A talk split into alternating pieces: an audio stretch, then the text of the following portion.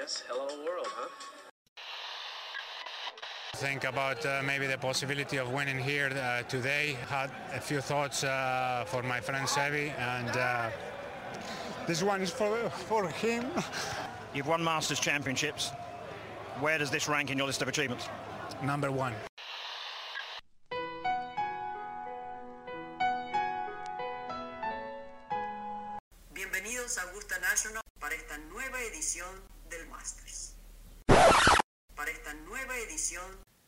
De Golf Sapiens. Hola golfistas, bienvenidos al primer episodio de Golf Sapiens. Mi nombre es Pablo y soy adicto al golf. Llevo 25 años jugando y siguiendo el tour muy de cerca. Creo que estamos viviendo la mejor época de la historia del PGA Tour, no solo por el nivel que hay, sino también por la tecnología de cómo lo podemos seguir. Tenemos cosas como el Shotlink, que nos ayuda a ver los strokes gained, quién es el bueno en cada de las áreas, qué áreas hay, qué se mide, cómo se mide. Tenemos el shot tracker en las transmisiones de la tele, vale mucho ver la trayectoria de la bola y cómo juegan el hoyo, por dónde se tiran, por arriba de qué árboles. Tenemos las ligas de fantasy, cosa de la que soy súper adicto y que entraremos en muchísimo detalle. Quinielas y apuestas en el book. Cada vez se ven más el tipo de apuestas que puedes jugar en los torneos. Y pues es una parte que le da ese saborcito adicional que lo hace muy divertido, ¿no? El golf se habrán dado cuenta que crece más que nunca. La verdad es que en lo personal me encanta recibir llamadas de amigos diciéndome quiero empezar a jugar o creo que ya es momento de cambiar mi equipo, ¿qué me recomiendas? No sé si lo han notado, pero cada vez más gente juega, no solo entre tus cuates, pero también tus conocidos, tu jefe de la chamba. Todo el mundo está empezando a jugar golf, cada vez es menos complicado jugar, cada vez hay más campos públicos en Latinoamérica y esto ayuda mucho a, a que más gente entre al juego. Esto es una, una de las cosas más hermosas de este deporte. Nunca es tarde para empezar. No es como si mañana decido que quiero empezar gimnasia olímpica. Maldito gordazo, qué idea más estúpida. En el golf sí se puede. Está en tus manos empezar a jugar. Y, y es un tema de determinación, de ganas y de mucha, mucha práctica, pero en especial en las áreas correctas. Si tienes un buen plan de práctica y vas con personas expertas en el tema, rápidamente podrás ver mejorías. Y pues bueno, es un deporte que podrás jugar hasta los 100 años, si el cuerpo te lo permite. Y sin duda no hay mejor momento y espacio para disfrutar a tus amigos. ¿En qué otra situación los tienes durante 4 o 5 horas caminando en un campo y apostando y burlándote de sus cagadas y ellos de las tuyas? La verdad es que es, es algo muy divertido y pues bueno, la idea de este podcast es tener las típicas pláticas de golf las que se tienen con los amigos golfistas, las que se tienen en el campo y por supuesto las que se tienen en el hoyo 19 haciendo las cuentas. Eh, y bueno, ¿qué, ¿qué, tipos de temas vamos a platicar por aquí, no? Torneos, la historia de los torneos, quiénes son los favoritos y por qué, cómo se califica los torneos, qué nuevos bastones están lanzando las marcas, qué nuevas marcas aparecen en el mercado. Yo soy muy fan de marcas no tan conocidas que hacen joyas de armas que no son tan comerciales y que vale mucho la pena ver, ¿no? La industria está un poco secuestrada por las grandes marcas, pero hay muchas marcas pequeñas que hacen cosas que valen toda la pena. Eh, me gusta mucho revisar y platicar de qué traen los pros en las bolsas, con qué juegan, qué usan y qué cambios hacen para cada uno de los torneos según el campo. Por ahí dicen que que los torneos los ganan los jugadores no solo que llegan más finos, sino que el campo se presta para ellos, ¿no? Hay una frase ahí que dicen horses for courses y esto sin duda aplica mucho y ayuda mucho para dar esa ventaja competitiva en las apuestas y en los fantasies. Vamos a ver aquí de los campos qué tipo de pasto tienen. Suena, suena exageración, pero según el tipo de pasto le beneficia a ciertos jugadores, en especial en el green cómo se potea en pastos de playa, en pastos de ciudad, en Bend, en Poana, etcétera, el clima del, del, lugar donde se juega el campo, la historia de los torneos previos ahí. Eh, vamos a revisar muchos perfiles de jugadores actuales, por ejemplo de Chambó. de quien soy gran fan, que está haciendo las cosas totalmente diferentes. Y también vamos a entender quiénes son los jugadores históricos. Por supuesto que vale la pena hacer capítulos especiales de jugadores como Su Majestad el Dios Severiano Ballesteros o Jack Nicklaus, el icono máximo y la eminencia del deporte, para muchos el mejor jugador de la historia si lo medimos por majors ganados, solo ganó 18. Por ahí otro gran jugador del cual vale la pena platicar es el rey Arnold Palmer, quien no solo fue de los que revolucionó el golf en temas de cobertura de los medios, representación de jugadores, sino que el padrote era piloto y volaba su propio jet a los torneos. Eh, ben Hogan, uno de los mejores swings de la historia. ¿Quién es Ben Hogan? ¿Qué marca dejó el deporte? Una carrera espectacular y aparte por ahí a la mitad eh, tuvo un accidente que casi le cuesta la vida y luego regresó y volvió a ganar. Vale la pena también platicar de Gary Player, de Black Knight, que a la fecha, a sus 85 años, tiene un contrato de equipo con PXG y hace más abdominales que todos tus conocidos juntos y leve su carrera, que jugó en una de las épocas más competitivas y nada más ganó 9 majors.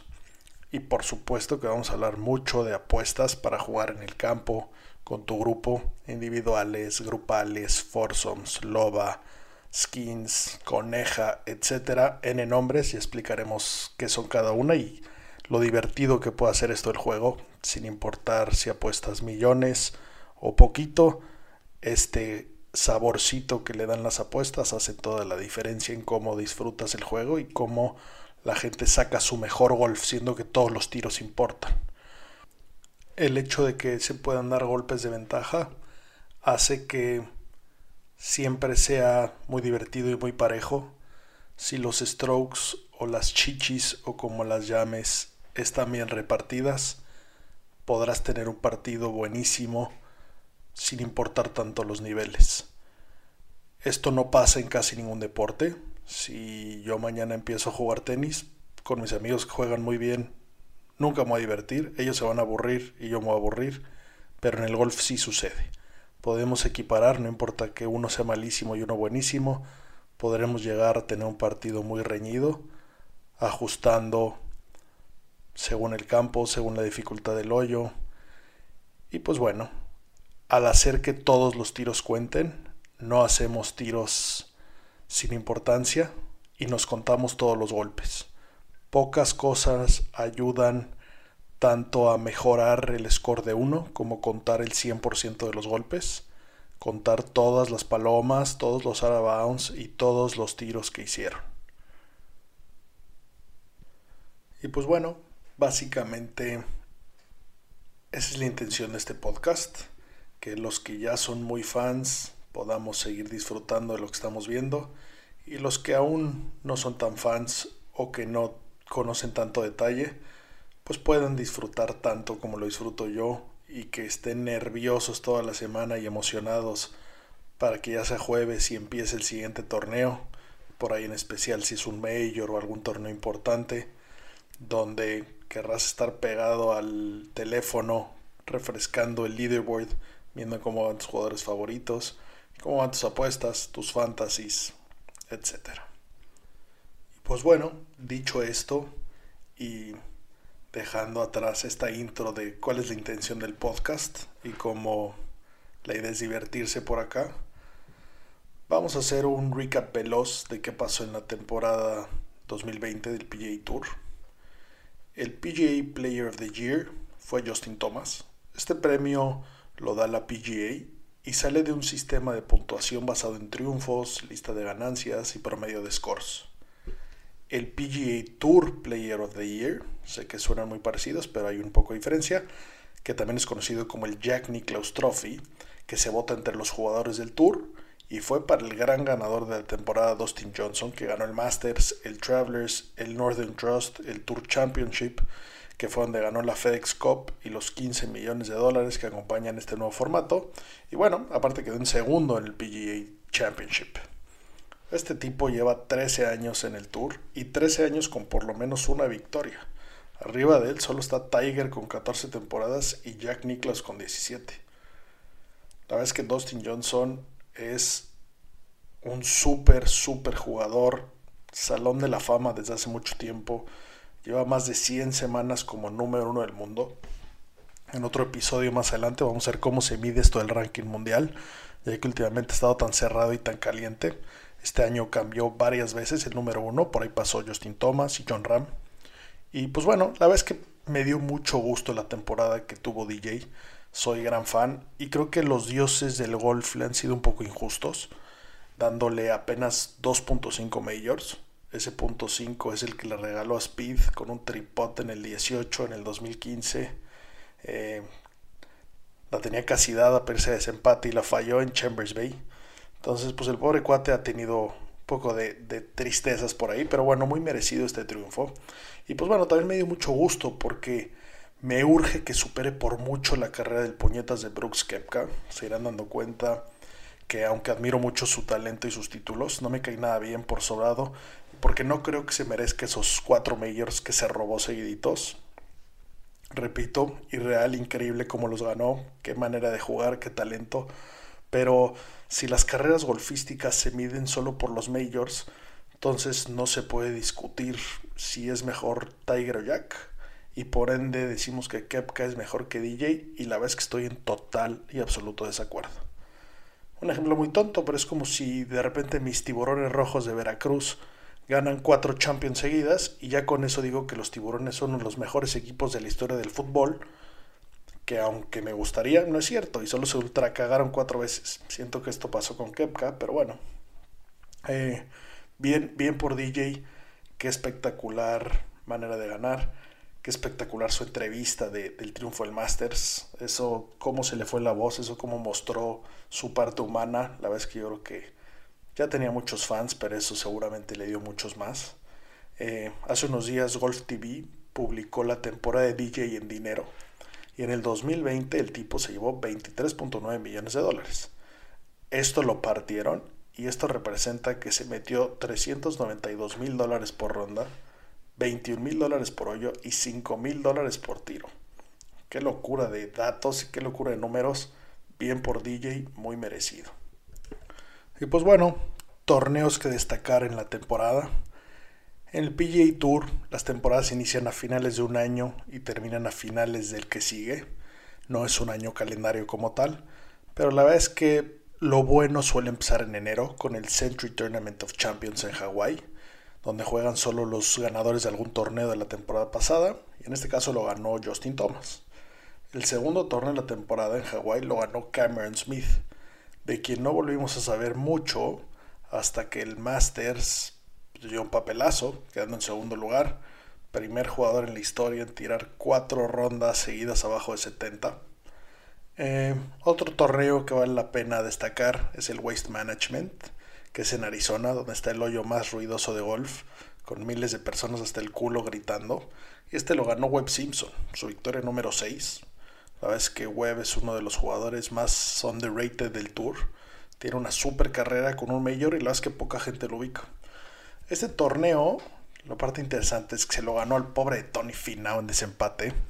Eh, una derrota que muchos achacaron a la maldición de Puerto Rico.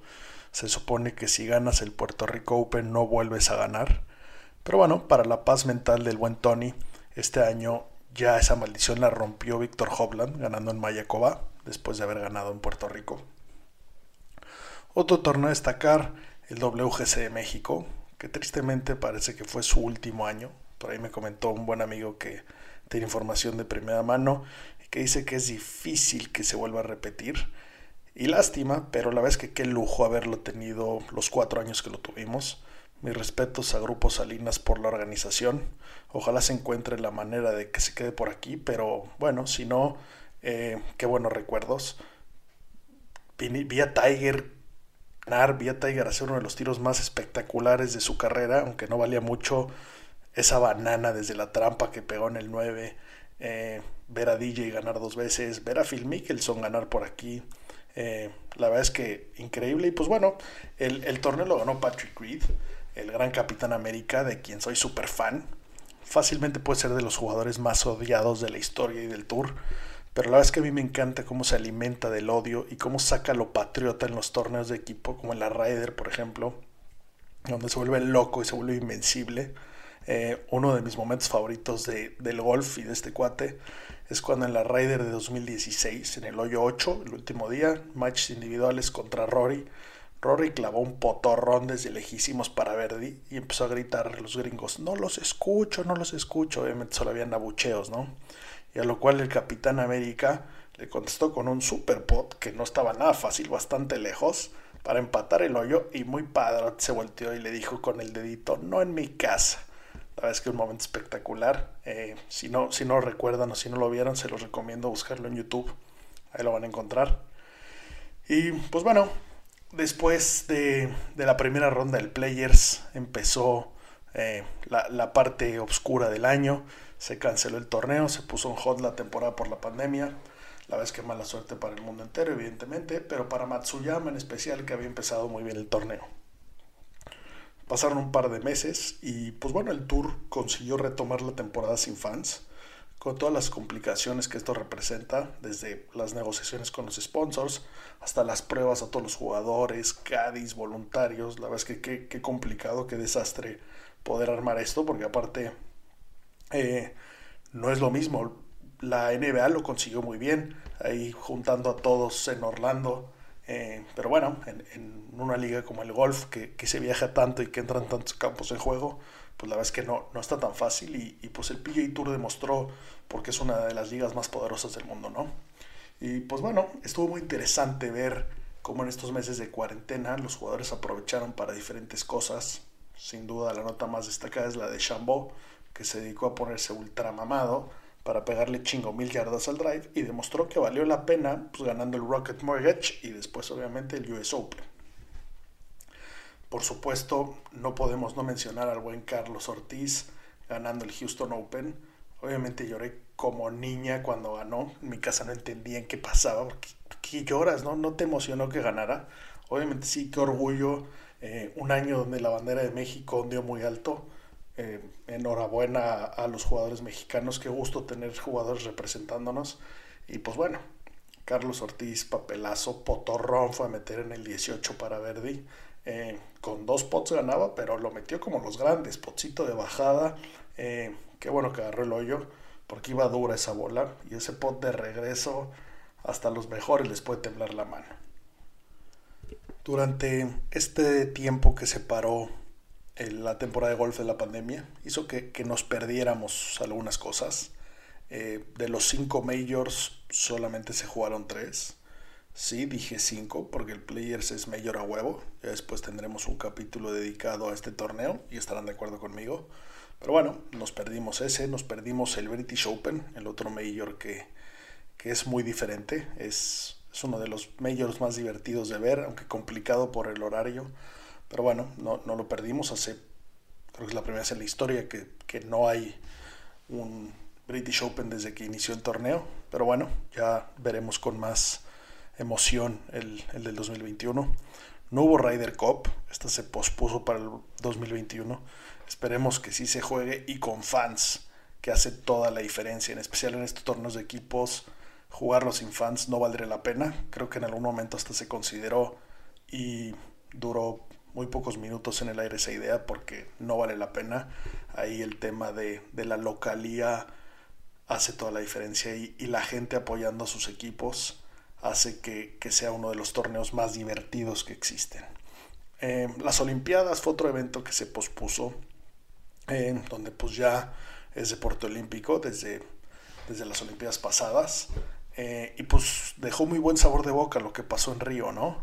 Por ahí Justin Rose se llevó la medalla de oro, Henrik Stenson la de plata, el Marro de Kuchar la de bronce y Ricky Fowler sacó esposa. No sé si han tenido el gusto y la dicha de ver las fotos de su esposa, pero bueno, creo que es la capitana del equipo de atletismo. Salto con garrocha es perfecta. Otra de las cosas bonitas de el WGC México es que podías ver de cerca a las novias esposas de los jugadores y sin duda Ricky es uno de los grandes ganadores de, este rubro de golfistas. Eh, pues highlights de los majors que sí se jugaron. El PGA Championship en Harding Park, que lo ganó Colin Morikawa. Por un momento parecía que podíamos tener un desempate de 4 o 5 jugadores. Eso sonaba increíble, cosa nunca vista. Pero bueno, cerró como los grandes. El buen Morikawa, eh, miembro principal de la tercia de niños súper talentosos. Los otros dos, Hovland y Wolf, que trío más duro. Llegaron al tour y ganaron rapidísimo los tres. Y bueno, pues Morikawa dando cátedra. Por ahí en algún momento, cuando iba empatado con todos, pegó un tío desde centro de fairway bastante malo. La dejó corta a la derecha, donde si hacía el up and down era una super proeza. Y la clavó. Ese Verdi le dio un boost de confianza. Y pues bueno, luego pegó uno de los mejores drives de la historia. Ese par 4, el hoyo 16, que la dejó a 7 pies clavó el águila y ya con eso casi se aseguró el triunfo. La verdad es que esta victoria no fue suerte y no sorprendió tanto al mundo del golf. Morikawa fue uno de los mejores pegadores de fierros de toda la temporada y lo demostró durante todos los torneos y en especial cuando se retomó el tour después de la cuarentena.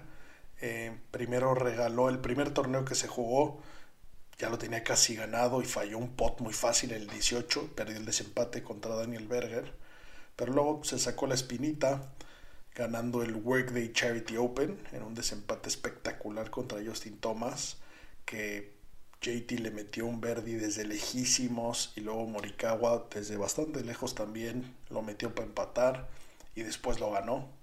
La verdad es que espectacular el papel de Morikawa. Eh, ganó el Major que, que suena como que es el mayor correcto para debutar si aún eres medio joven. Eh, no sé cómo decirlo, pero el PGA Championship puede sonar como el mayor más pinche, aunque tiene la calidad de mayor. Entonces perfecto que, que, los nuevos debuten por ahí. Mucho gusto por él, me gusta mucho cómo juega, me gusta mucho cómo le pega la bola y pues qué mentalidad, ¿no? Que, que, que tan jóvenes tengan, tengan esta garra y esta hambre, la verdad es que es increíble verlo. De ahí pues pasamos al US Open en Wingfoot, donde robó Bryson, ganó por bastante. Y pues bueno, aunque todos le adjudicaron el triunfo a sus drives de mil yardas, en verdad ganó el torneo en el green, poteó como Deus. La USGA puso tan difícil el campo, poniendo súper estrechos los fairways, muy, muy común de los US Opens. Eh, los US Opens por ahí se supone que gana el jugador más constante y el más preciso. Eh, en este caso afectó a todos y pues aquí sí sacó mucha ventaja el científico, ya que nunca será lo mismo pegar desde el rough un fierro 5 o 6 que un fierro 9 o un pitching. Y todavía si además tu pitching mide lo que tu fierro 6, pues acelera mucho más y la sacas aún más fácil, ¿no? Entonces eh, se burló un poco de la configuración del campo pegando sus drives lo más cercano posible al green y ya desde ahí nada más la acerco. Eh, claramente le ayudó, claramente le sirvió. Como les comenté al principio, soy gran fan de DeChambeau. Me dio mucho gusto que ganara. Es un tipo que ganó el US Amateur y el NCAA Championship el mismo año. O sea, desde, desde que era amateur antes de volverse pro, ya era un tipo muy bueno, mucho talento, muchos triunfos demostrado. Es un tipo que confía en sus ideas y en la física pues bueno, el hecho de que todos sus bastones sean del mismo tamaño, tanta gente lo juzgó, este tipo que le pasa está medio loco, pues ha conseguido resultados espectaculares, ¿no? Y no solo con bastantes victorias, sino ya poniéndole un mayor a la ecuación. Por ahí decían que el Masters era suyo. En una entrevista Jordan Speed dijo que no había manera que no lo ganara, que si no lo ganaba era su culpa absoluta. Y pues sí, mucha gente ahí le, le echó en cara que, que andaba muy sobrado, que decía que era par 65 el campo para él con su distancia. Eh, me dio un poco de gusto que no lo ganara. La verdad es que el Masters en específico es un torneo que, que se tiene que ganar conociendo el campo, jugando el campo como debe ser, jugando los tiros que deben ser. Es un torneo el cual se supone que ganan los que pegan draw desde la salida y fade desde el fairway. Eh, este juego de efectos pues ha hecho que muchos jugadores eh, cambien su manera de jugar y, practiquen mucho cómo mueven la bola y cómo le pegan a la bola desde ciertos desniveles. Ahí Rory, que es el único torneo que le falta para su Grand Slam, dicen que ha trabajado mucho en pegar estos fades, es un gran jugador de draw. Recordemos que el draw es efecto para los jugadores derechos de derecha a izquierda. Y pues bueno, ha practicado mucho fade, sin duda lo quiere ganar. Ojalá y se le haga. Es un tipo que lo merece. Pero bueno, ya, ya entrando de, full al, Masters, a lo que pasó este año. Eh, sin duda es uno de mis torneos favoritos de toda la vida. Eh, se irán dando cuenta que estoy obsesionado con Masters y que Augusta lo considero Tierra Santa. Pero bueno, este en específico fue muy especial. Por primera vez, y espero que sea la última vez, pudimos ver el campo sin gente. Y esto me ayudó mucho a entender el campo mucho mejor y a disfrutar su diseño con mucho detalle. La verdad es que nunca he ido a Masters. Llevo nada más como 18 años metiéndome a, a la dichosa rifa de tener el derecho a comprar un boleto. Todos los años me llega el mismo mail de lástima, vuelvo a intentar. Pero bueno, espero ir muy pronto. Y, y, bueno, el campo me lo sé casi de memoria. Entonces, verlo en la tele me encantó, donde normalmente siempre ves personas, pues aquí podías ver qué otro hoyo estaba por allá, cómo, cómo es realmente la ondulación del campo. Eh, vimos unos colores muy diferentes. No, un Masters que no fuera en abril hizo que, que se viera diferente. Un, un Masters en otoño, eh, algo nunca visto. Y, y, pues bueno, no, no vimos los, los colores que vemos siempre, la cantidad de flores que hay por ahí. Me pareció un gran detalle de Nike mandar a muchos jugadores con prendas moradas, que a mucha gente le gusta el morado. Pero, pero bueno, para darle ese color al campo que le faltaba por, por la falta de las azalias que no, no estaban en temporada, la verdad es que me, me encantó. Eh, y bueno, no solo me encantó que ganara DJ, quien sin duda es uno de los que más merecía ganarlo, sino que tuvimos un mexicano en el grupo de honor. Qué orgullo, qué grande es Abraham Anser, qué papelazo, qué temporada, qué tipo más centrado. Eh, lástima que, que, el pot no salió tan fino el domingo como en días anteriores. Por ahí al principio de la ronda falló uno que, que se vio cómo le afectó el juego, la parte mental. Eh, cuando tu fuerte te falla, te puede sacar todo de balance.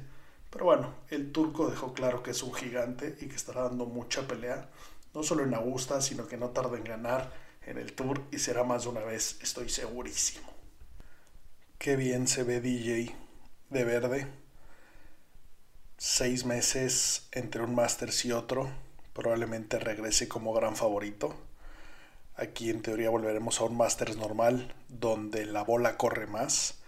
Gran parte del reto que tuvo Augusta para poder llevar a cabo ese Masters en, en otoño fue pues tener el campo espectacular como siempre. Eh, y pues bueno, parte de ello fue regarlo mucho, hacerle un proceso que se llama overseeding, poner muchas más semillas, cambiando el tipo de pasto. Eh, y pues bueno, esto hizo que el campo estuviera mucho más suave, que la bola corría menos. Esto DJ ha demostrado que cuando las canchas están así, él es súper preciso y le ayuda mucho. Entonces, pues con mucha emoción de ver el siguiente Masters, a ver qué tal va. Y pues bueno, eh, como ya lo mencioné antes, su entrevista con Amanda Valions, que no podía hablar, que se le iba la voz, que decía llevaba un ratote queriendo uno de esos. La verdad es que qué gusto por él. Y bueno, la cereza en el pastel, ganar tu primer Masters y que el saco verde te lo ponga el tigre, pues bueno, ya no se puede poner mejor, ¿no? Y bueno, para cerrar este episodio, estamos a muy poco tiempo de que ya empiece la temporada 2021. La verdad es que pinta espectacular, nivel irreal. Eh, cosas interesantes como cambios de armas de algunos jugadores. Por ahí John Ram deja Taylor Made y Adidas y se va con Callaway. La ropa es de Travis Matthews y zapatos Jordan. Tommy Fleetwood deja de ser free agent. Llevaba muchos años sin, sin tener un patrocinio de bastones. Desde que Nike salió del mercado, eh, le había sido fiel a, sus bastones y, y tenía ahí un poco un set campechano pues bueno, ya, ya se unió el equipo TaylorMade, ya lo vimos en su pijama navideña en la postal de, del equipo, junto con, con, el resto del equipo, por ahí Tiger, Morikawa, DJ, Jason Day, Rory. Y pues bueno, a ver qué tal les va con este cambio de, de bastones. Por ahí hace un par de años vimos a Justin Rose debutar sus nuevos Honma, ganando en Torrey Pines, el Farmers. Poco después vimos a Molinari debutar sus Callaway, firmó con ellos la bolsa completa y ganó en Bay Hill, en la casa de Arnold Palmer. Y pues bueno, Hoy Rose ya dejó Honma, ya está jugando otra vez con Taylor Made. Eh, no de forma exclusiva aún, pero bueno, ya trae otra vez fierros Taylor Made y maderas. Y bueno, Molinari está jugando fatal desde el Masters del año pasado, pero bueno, ya veremos qué pasa. Y por último, en noticias que a todos nos dan esperanzas, hay rumores de que el niño maravilla Jordan Speed, o Jordan Speed, como diría mi ídolo Silvia Bertolacini, a quien extrañamos muchos en ESPN, eh, está desde diciembre trabajando con Butch Harmon. Para los que no les suena Butch Harmon, este es uno de los coaches con más victorias entre sus alumnos por muchísimo. Es de los mejores entrenadores de profesionales que hay. Fue coach muchos años de Tiger, fue de Ernie de Greg Norman, es el actual coach de DJ, eh, está trabajando con Fowler, que ojalá lo ayude porque le urge, por ahí trabaja con Jimmy Walker, con Daniel Kang, y pues bueno, eh, ya iremos poco a poco en cada episodio viendo qué, qué nuevas noticias nos tiene el tour, resultados, y pues bueno, vamos con todo a ver quién, quién se pinta para ganar cada torneo, quién es el favorito, por ahí en su momento empezaremos ligas de fantasy, les diremos dónde jugar. Eh, por ahí si quieren jugar, escríbanme. Mi mail es pablo10 ymail.com.